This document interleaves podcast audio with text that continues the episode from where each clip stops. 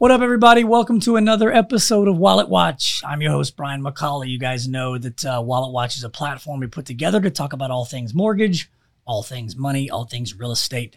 Uh, speaking of real estate, we got a special guest for you today. He's one of the fastest and up and coming realtors in Dallas, Texas, and I'm honored to have him on the podcast.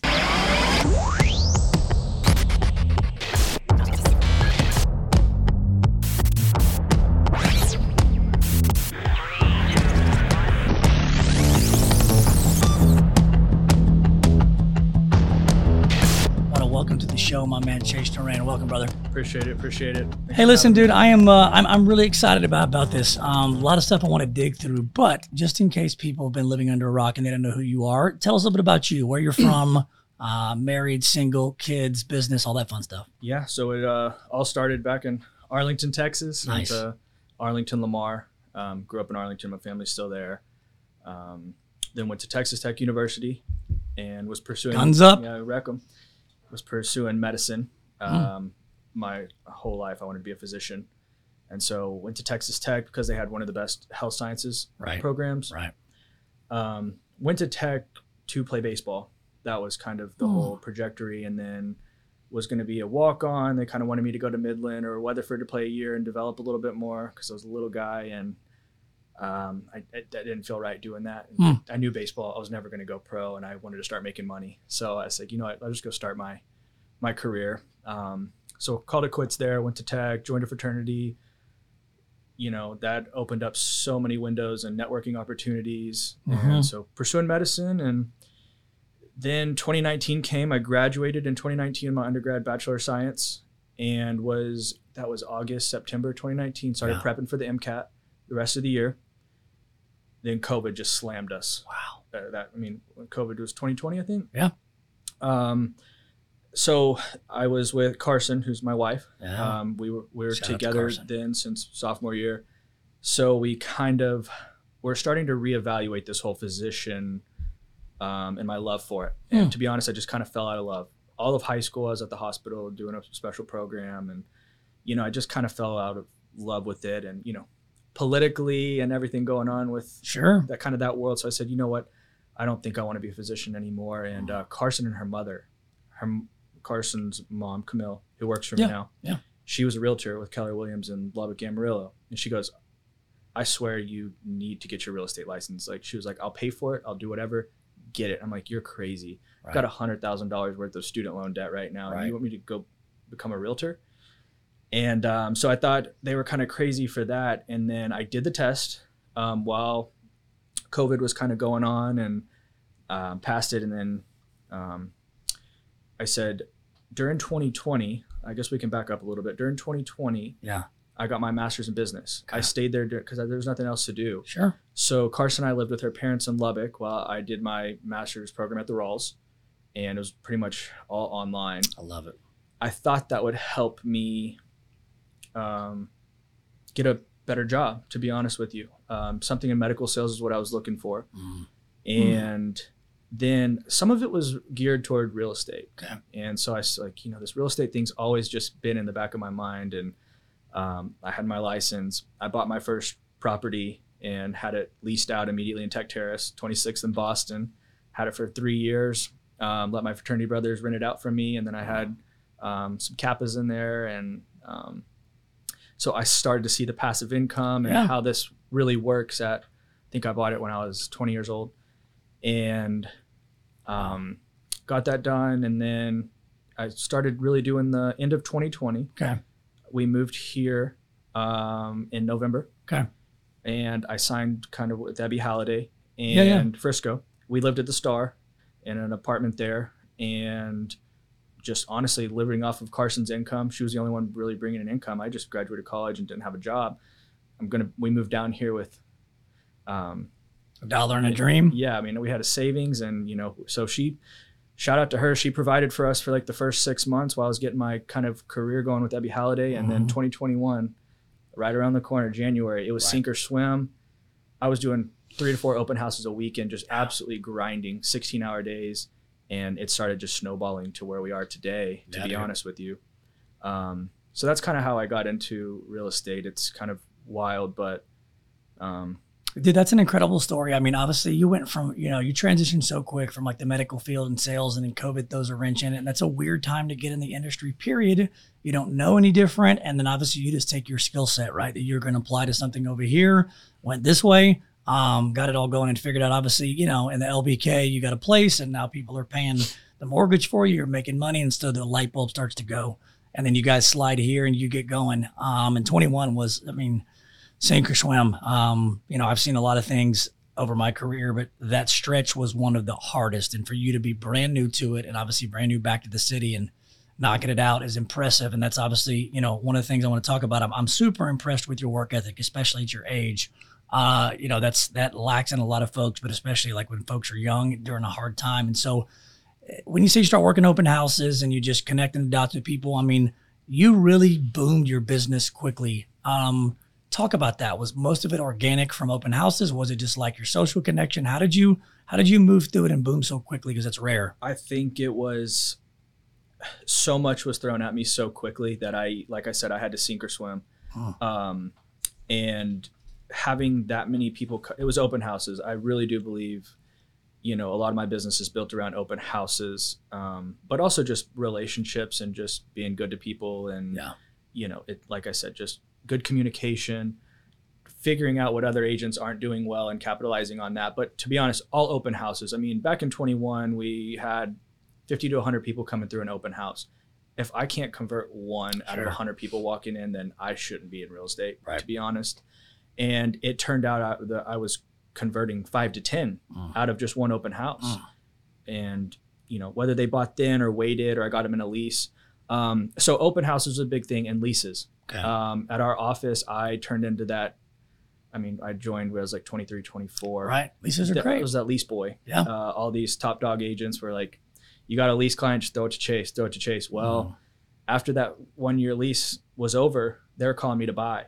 And so that was another thing that I really capitalized on was leases and leasers are always going to be buyers one sure. day. Um, so just following up with them and staying with them. So open houses, leases, and just being readily available at any time. Back in mm. 21 and 22, if a home hit the market at 7 a.m., you better be there at 7:15 with the client, or you're FaceTiming them from out of state. So, like I said, just being readily available, and I think that's what I really capitalized on. Yeah, I think that's good for everybody watching. I mean, you know, he's been in the business for a few years, and he's one of the you know top producing people in the city. Uh, one of my favorite partners so far. But just back to basics. I mean, open houses are so simple and old school, but they're so effective. And I want people to understand, like, dude, you can work those. You can connect with people. It's one of the best ways to generate leads. Um, and I just think people they can't be too good to just put in the put in the work to connect and shake hands and to make things happen. I think that's that's crucial. Um, so at, at, what point for you, like, okay, you're thrown into it, 21's bananas, you got 10, 20, 30 people coming through an open house, you're converting, connecting. When did it become more, a little bit more um, strategic? Meaning like, at the time the market was booming and giving everybody a ton, but obviously it slowed down. And one of the things that you know the market is corrected, and now it's obviously on the way back up, which we're going to talk about toward, towards the end. Um, but everybody had a lot of business at that time, but the correction happened, and what happened is it corrected a lot of people, and they went by the wayside. You yep. continuously stayed the course and stay on the path. And so, when did you start to learn um, outside of hey, tons of open houses? How did you keep the momentum? What did you start to do after that to stay organic but stay like going forward? I think it, it back to 21. Yeah. Back to the basics. Uh, you need to be, you know, I was running around my head cut off, but also still doing the basics because mm. I, I think a lot of agents in 21 and 22 left the basics because business was so quote unquote easy. Sure. You know, you got a listing and it was, you had it sold in 24 hours. Um, so you didn't really do the basics. You didn't send out postcards. You didn't send out follow ups. You you started to really not do anything else because it was so easy. I guess you could say. I know that's kind of a bad word to put it, but sure. I still did everything that you need to do when the market corrected. You know, you need to be reaching out to other agents, connecting, networking, postcards, mailers, uh, market updates to you know just farming and right. you know utilizing your sphere. And I think that is what really helped me with the market correction um, because my book of business has stayed the same since 20 when I got in in 21 Um, but I do know a lot of people who got in and got out within three or four months because it just wasn't sustainable and they weren't doing the basics. They thought they could get their license and, you know, sell a couple houses and real quick and make quick money. And Mm-hmm. we're now learning that you can't do that. Yeah, and I think I mean every good industry goes on its run, whether it's real estate or mortgages or stock market, whatever. You're in it for a long period of time. You're going to get that two or three year where it's just booming, right? It's nuts. But when it all settles down, back to your point, like, hey, there's a checklist on things you need to do, and you need to do it all the time and be effective at it. And so that way you'll stay consistent, be able to get through the tough times, make a name for yourself, continue to be successful, which what you have done. Um, one of the things about your business I've noticed, which is really, really cool, you're an excellent networker. Um, you have a lot of really good connections, and I think that's something people that have to understand. Like, hey, your sphere is important. Who you hang out with, who you know and connect with. Open houses is one thing. You and I have worked together um, on some higher end clients. Walk me through outside of the open houses being available here and there. How did you start getting plugged into this higher level, higher end athlete group of folks um, so quickly? Well, the higher end, I would say, um, really, I've been, you know, it took time for Right. the, the higher end. I mean, it took the full two, three years that I've been in real estate to really earn that. And I think that's another topic that we can talk about here in a minute Please. is um, age and the luxury market and just in Mhm. general. But as far as like my um, professional athlete clientele, that um, it all goes back to one guy, Simi Fehoko. He, um, him and his wife found me on social media, and they reached out, and then I helped them buy a couple properties, and then he referred me to as many Cowboys in the locker room, um, and then he got traded um, to Pittsburgh, and then Pittsburgh traded him to the Chargers, and then that he introduced me to Jalen, who we're closing on tomorrow, Jalen Guyton. Um, Shout out, Jalen. yeah, shout out to Jalen, great dude. But taking care of them, keeping them tight, um, you know, not, you know, there's a lot of agents out there that I think fanboy, fangirl over the NFL clientele. You've got to act like you've been there and done Sure. that, and you know, treat them as another client. Um, be you know friends with them. Um, that kind of snowballed into more athletes and more athletes and more athletes, and another thing with athletes is they are just another client. They just have a bigger pocketbook. Sure. And so, and they're young. They're very, very young, like Right. me. So we're very relatable in finances. And I think they they trust me with how I handle my finances. So it helps them trust me with their finances as well. Because a lot of guys come in, they sign, you know, three or four million dollar rookie deal. They're making great money. They can afford, I say it over and over again, they can afford the two, three million dollar home, but it is just not worth it when you're 22, 23, right out of college to go buy a two, three million dollar home when you signed a four million dollar deal. Mhm. So I kind of go, I talk to the financial advisors, I talk to their agents, and we're all on the same game plan of what, how I want to grow their portfolio. So start little, you know, and work it up. And that's how, how I kind of take care of them.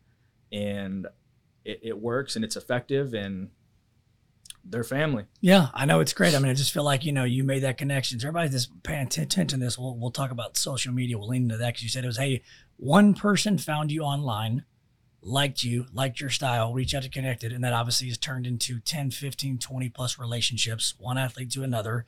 You take excellent care of them. You relate to them. So on the social media piece, let's transition to that because obviously uh, I want everybody to you know you got to make sure and just stay consistent out there, and you never know. Chase is a result of many things, but obviously social media exposure. And so, um, you know, how much do you use social uh, for yourself? How much for business? How much do you get from it? How important do you think it is in our industry? Let's spin around on that Yeah. for a minute. So I believe in social media 1000%.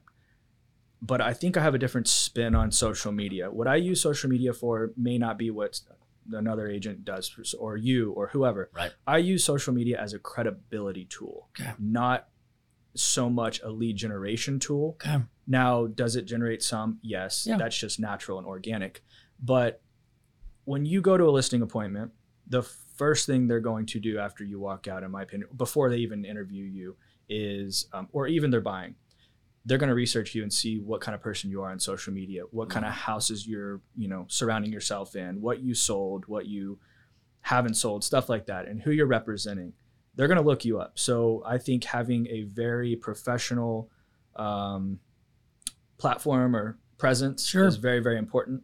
Um, you know, I, I I see some agents, and I talked about it on my podcast. You know, they're out at the bars, and you know, you, your your first impression is everything, and Yeah. one story or one wrong clip can ruin you know your potential listing or that buyer that wanted to reach out to you or hire Mhm. you so i use it as a credibility tool to not really get me the appointment but when they look me up to solidify yep we're hiring him Yeah.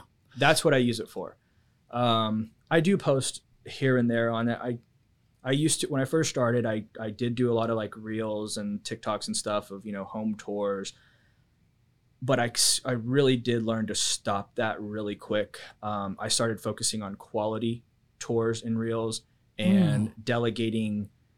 I, you know, I didn't have much. I didn't have any money then, so I was doing it on my iPhone and stuff. But as I grew and got, you know, did more sales, I started hiring professionals to Yeah. do it for me, and I think that really helped. And I think quality over quantity. Um, and I don't know what your take is on that. You can give me your advice, but yeah, yeah. when I go on Instagram and I see someone with 200,000 followers and they've got great reels, but the sales aren't backing up, the volume isn't backing up the the tours is Mhm. what I'm saying. Yeah. Now that might be completely taken the wrong way, but it's the truth. Sure. And I didn't want to be known as that TikTok guy or that Instagram Reels guy. Correct. Some people will, you know, argue with me on that, and that's fine. If Yeah. Everybody has their opinion, But it's working for you, man. But- it's your your brand. It works what, well. What works for me isn't going to work for somebody else. If they generate all their business on social media through TikToks and Instagram Reels, then keep doing it. Do what works for you. right. It just didn't really work for me and didn't sit well with me. Um, but I don't know. What's your take on it?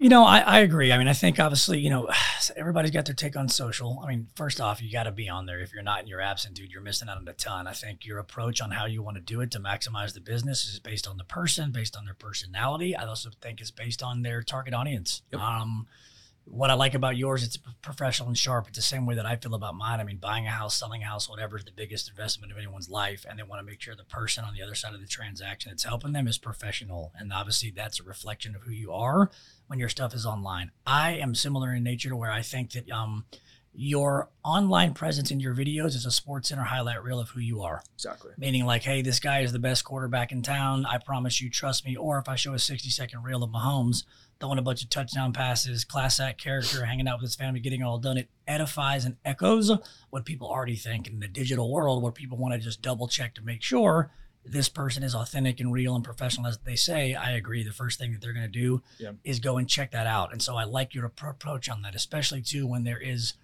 I agree that people mix too much business and pleasure all in one and why people don't want to be judgmental some people especially with you get clientele like yours um, it could be a tur- turn off and It's so you don't have to be fake but i think you have to be protective and mindful is what i tell people.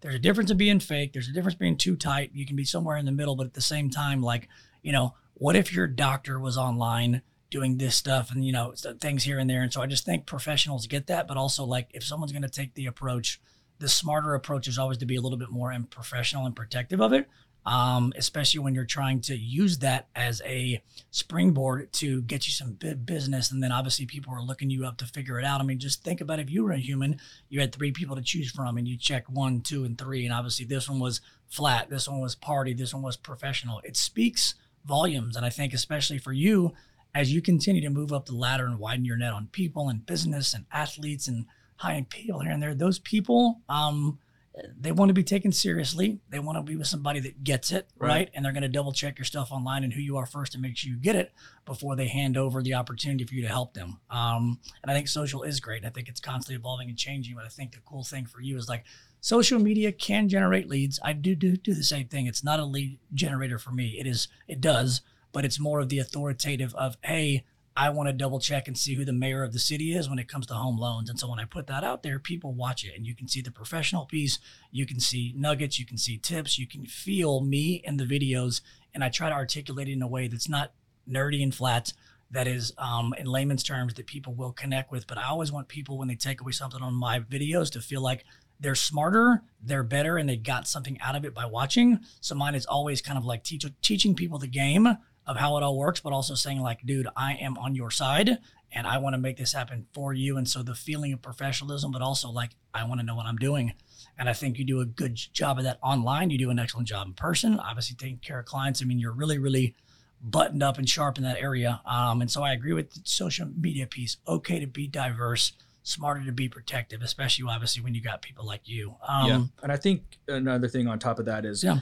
Just market knowledge. I mean, education and being knowledgeable will separate yourself from thousands, Right. maybe 90% of realtors out there, to be honest with you. I know it's a crazy statistic, but I, when I do an open house, I promise you, I know everything about that neighborhood. I know everything about the comps. I know price per square foot. It, it's not my listing. It may not be my listing, but I promise you, I know everything about it. And that's one thing I, uh, preparation, so that when I do get hit with those questions at the open house or someone hits me, you know, with a hard question in Highland Park Village out of nowhere, I'm ready to go. And I think that's always be prepared with multiple neighborhoods, you know, whether you want or whatever you want to focus on, whether it's Uh-huh. Lakewood, Park Cities, Preston Hollow. To be honest, no mall, uh, no Southlake and Westlake too, because Right. you'll have Fort Worth clients and North Fort Worth. So Yeah. I like to know a lot about each market. I don't. I mean, I do focus on some, um, but I think just being knowledgeable and you know that that'll make you look really good. I think every industry knowledge is power. It's attractive, right? People want to work with people they like and trust, but you can like and trust somebody when they're professional, but they know what they're talking about and you feel good. The takeaway is there and they know that they will do better with you versus without you. And I think that's a key thing for you on the knowledge piece. Um, with knowledge and learning market comes something I want to spend some time on for, with you is work ethic. So your work ethic is really good. Does that come from when you were an athlete, when you were in medical school? Like, where does that come from? Because it's hard to come by in general, but it's also hard to come by for a younger generation. And so I'm curious as to where that came from. I th- I really think it's genetics to be honest. I think and just seeing and just growing, but you know, um, I come from a Hispanic background of you know having a little bit of that already in me. Um, my grandparents they own a restaurant and they come from the restaurant industry, and I don't know what it is, but I think something from the restaurant industry and got to me with the customer service side of things. Got it. Don't know why or how. But I used to spend a lot of times in El Paso during the summers, bussing tables, waiting tables, um, since they owned a restaurant in El Paso, still do. Um, and so I just got to learn a lot, and I've always wanted to, you know, obviously make money, but I I love talking to people. There's nothing I like doing more than talking to people and just getting to know people. I don't care who they are, what Right. they do, how much money they make. It's just fun. And so I, you know, starting early before I could even drive, I was bussing waiting tables out there every summer um, while playing baseball. And then, you know, when I got to tech, I was always I mowed a lot of yards in um, Arlington for friends and family Mm. and stuff like that. So they'd pay me to mow their yard. When I got a truck, Nice. I had a lawnmower and a weed eater and a blower. That's all I needed, and that's what I did a lot of the summers. And that led to Lubbock. Um, probably my junior year, um, I started a company there too. It's just me, my truck, and what I had, my tools, and I generated a very big book of business very quickly. Wow. Too much that I could handle, so I Hmm. had to kind of delegate some of that work. So I learned how to delegate really early while I was in school, and in the summers mowing all these yards, and then. I eventually got to the point where I graduated and I just kind of sold it off to Yeah. another big landscaper in the city, just sold kind of the portfolio. Nothing crazy, but that got me my first taste. But I've I've always just kind of been a hustler and Yeah. I sold cinnamon toothpicks and gum and everything back in junior high, elementary. I was Right. always selling something at school. And I don't know why I thought I should have been a physician. Uh, when I had that kind of sales um, background, and my parents always told me I needed to probably be in sales. Right. So it just it worked itself out, to Yeah. be honest with you. And I'm I'm glad I did. I'm have not looked back once. I love real estate. I love sales. I love I love connecting people too, connecting clients with other clients, just like you do. You know, you connect me with these people that I connect with these people. It's just crazy how this world and networking and connections can, um, and how small of a world it really is. Yeah. Well, I mean, work ethic is a blue collar staple in this industry, man. I mean, it's very attractive. It's going to serve people well no matter what. You cannot beat hard work day in and day out. Yes, at some point you want to work smart, not just hard, but working hard is um, it'll produce a lot, lot of fruit. And whether you're mowing lawns or doing loans or selling houses or doing medical sales or whatever, that work ethic is really impressive. It's important, and I think it's gotten you where you've gotten to today. Uh, I think that's a big key component of it, and so I'm very impressed with that. One, just because it's hard to do, but again, two, in a younger age, and I think when people went through the COVID stuff here and there, I mean, to your point, so much business came so easy that you didn't have to worry about working for it. It was just how do you manage it, and now it's flipped, and obviously you showed your true colors, and you you belong here. You're setting the stage. I'm super impressed. Um, you know, my 19 years in the game, honestly, I I don't meet too many people, especially that are young with the work ethic, and so you know, for you, you're probably honestly top five dudes I've ever met. Uh, your age, little higher, lower, or whatever, with the work ethic, super impressive. Keep it up. Um, thankful to obviously have met you. Thankful to be working with with you. One of the things you added to your portfolio is if you had time, but I haven't been on there, but I hope to. It's just super impressive. Talk to me about your podcast. Uh, name of it, when you started it, where did that come from? What's the purpose behind that? Yeah, so I just kind of started a podcast called Chase the Deal. Mm. Kind of fits the name. Nice. Um, I've been thinking about doing this podcast for about a year now. Me and Ken Callahan, are, he's at works for Republic Title. We yeah. have a very close relationship. Um, we talk probably five times a week. He's like family to me, um, and that just happened through business and you know that relationship and um, how they take care of me and how I take care of them. And so we've we've we always talk about real estate topics. We talk about everything, and then we're like, we should really start a podcast. And this was about a year ago and then I started to see kind of, you know, the clientele I work with and the network. And I'm like, well, we, we've got the guests, we've got everything ready to rock and roll. So let's do it. And then, you know, you get busy and, you know, you sure. don't take it serious. Sure. And I finally, one day I just, I just had it. I was like, you know, we're going to do it. And I think, you know, waiting and procrastinating, thinking you're going to, you know, find a better studio or find better quality this or that. That was, was kind of in my head. I'm a perfectionist and mm-hmm. I'm trying to learn to kind of take it down a little bit because I wanted the best setup. I wanted the best equipment. I wanted the best producers. So, right. you know, that's just me telling myself lies. I should have just picked up a microphone and started talking. And I think that's what keeps a lot of um, a lot of people setting them back is just just do it. It's not going to be perfect. Um, yeah our first episode, we had Damone Clark on. He plays for the Cowboys.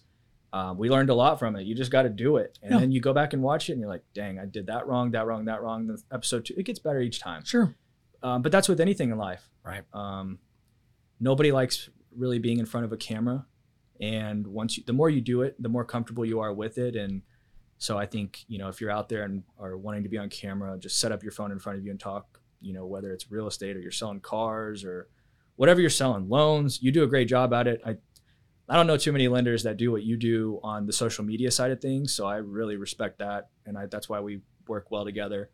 Um, but yeah, that's that's that. Yeah, I mean, I think your podcast is dope, dude. I think it's going to be an extra platform for you. You got a great personality. It's just another way to um, show a different side of yourself. I think people enjoy listening to you and talking to you, but also you get more personal on the podcast. But I think for you, it can be whatever you want. It can be clients. I think it can be a recruiting tool. I think it's a place to go after people and interview big ticket clients, big ticket potential business partners to have them on. But I think it's going to continue to spread your brand. Um, yeah, that's what I really. That's another reason what I didn't say is we. I wanted to be able to show me like on a podcast on a different setting, not mm-hmm. so uptight and formal with business. I wanted yeah. people to you know be able to see me comfortable talking to other people as well um, and you know the clients you know that we work with and maybe that can grow business as well. But it's fun. I really enjoy doing it and talking to people and getting to know their lives and their backgrounds and their stories. So what better way to do it than a podcast? Yeah smart dude. Um, okay cool. So let me kind of transition into a couple things with you. So talk to me about your feeling right now. What's your feeling and your projection dallas specific dfw proper for 24 and 25 where do you think things are headed? Uh, what's the messaging to the sellers out there to potential buyers? What's your feeling? Because we're all starting to see the energy. We're starting to see it heat up quick and i know you're everywhere all the time which i love but what does the next 18 months look like in your eyes? I think if you're a first time home buyer you need to be buying within the next month or two. Um, we're mm. seeing multiple offers on homes that are priced right in the right locations. There are multiple offers. I had a client you know we're interested in this property little under two million in Lakewood. Went under contract in four days, three days, multiple offers, and that's in the luxury market. Um, so you can only imagine what's going on in the five, six, seven hundred thousand dollar range. But I think we are going to get hotter and hotter and hotter. And then Fed just announced their holding rates this what was that three days ago? They're holding tell me. temporarily. Temporarily. They're gonna they'll, they'll they'll let it loose May or June, and then just it'll continue to slide downhill. But it's not quite ripe enough and ready. So you think May or June? Yes, Okay. I think they're gonna try to hold inflation for a few more months. It's not quite as cool and steady as they want. I think they need that for a few more months. One, I think it's the right thing to do. I think Two, everybody was planning March, April, right? To begin yeah, with. I just think um, it's not quite there. I think it's 80% there. And I think what they want to see is two or three more months of just like even Steven cooling off. Things are okay because we all know what's going to happen when it flips. The biggest way to boom the economy and make money go is to lower interest rates in America and everybody takes off quick. And if they do it too quick, it's going to push things back up and inflation is going to flame back up again. And it's going to like cause the monster that they're trying to bring, down. I also think it's not as bad because, to your point, it allows for a window for people out there right now to get a house where they have an opportunity. And I think that's an important piece of like a 699 rate is a great rate. The 599 rate you want is also good, but things don't stay stable.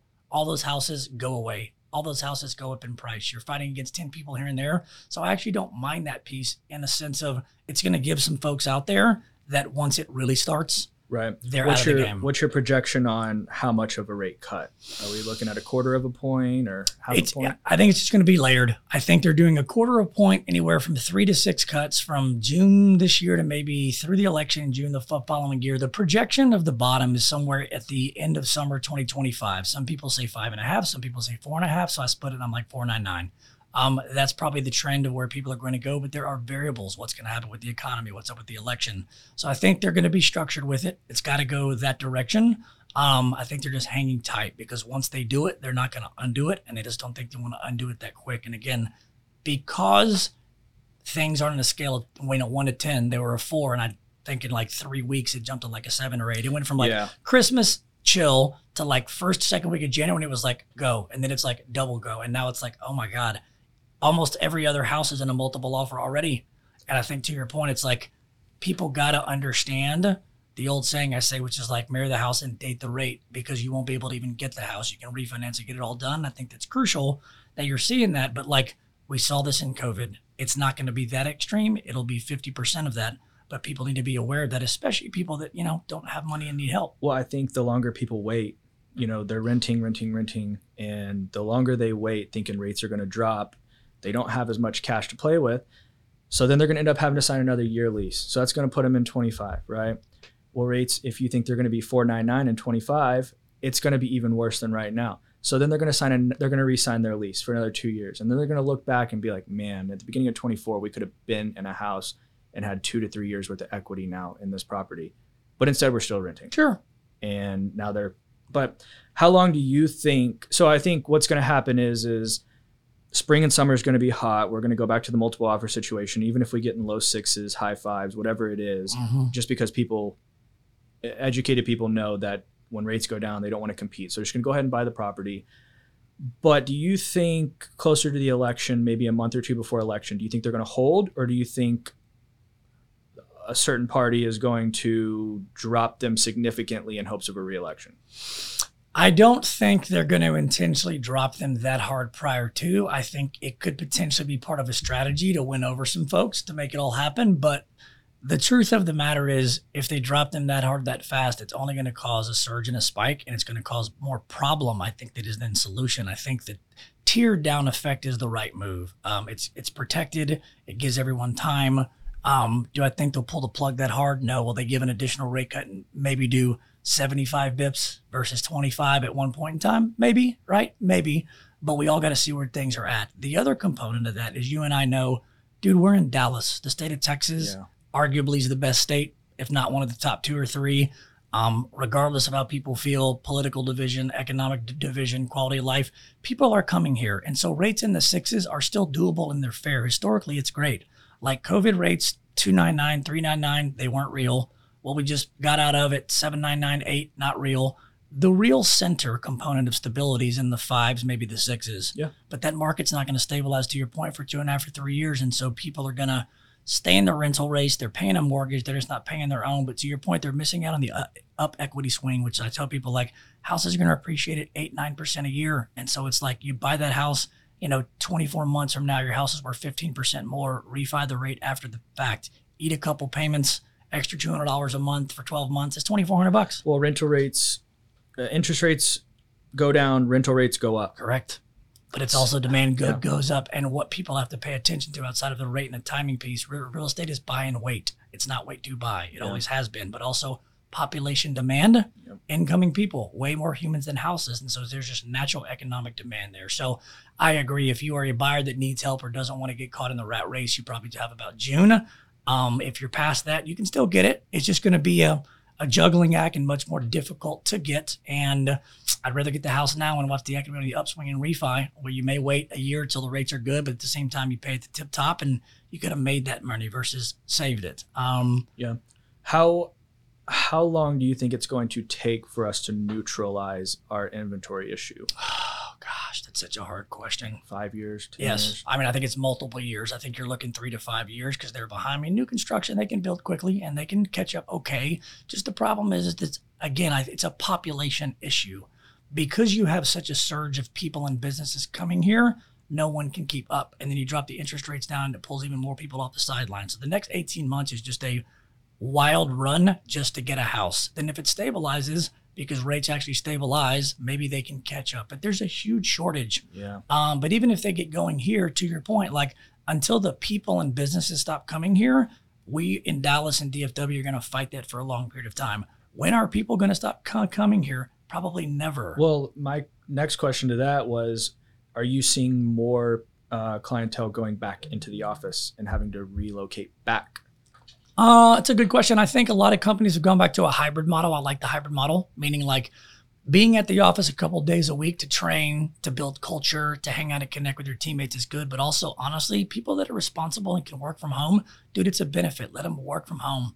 It saves them an hour or two in the drive. They don't have to get ready. Quality of life is a little bit better so they can take care of their kids or their pets or run errands and get it all done. Right. What I find is the people that have issues with coming into the office are normally the people um, outside of the schedule piece or the people that like don't want to come in the office and fully commit because they're probably not fully committing from the house and it feels uncomfortable because it kind of like shows them that they're not fully committing. But we've got multiple people on our team, and I know it's like, dude, they'll work from the house, their sweats at 7 a.m. in the morning, the same they would for a suit. I think the difference is the culture and the training, meaning like people need to train and connect. There's nothing like having a buddy sitting next to you, shooting it, having coffee, getting it, hanging out, listening to scripts, talking on the phone and clients also just having lunch and nachos, you build a rapport and the culture piece. Outside of that, good teams, people have expectations, metrics, they meet it. I think, hey, if I can save somebody, they can work from home three days a week, saves them two hours each day driving back and forth, stopping at six hours.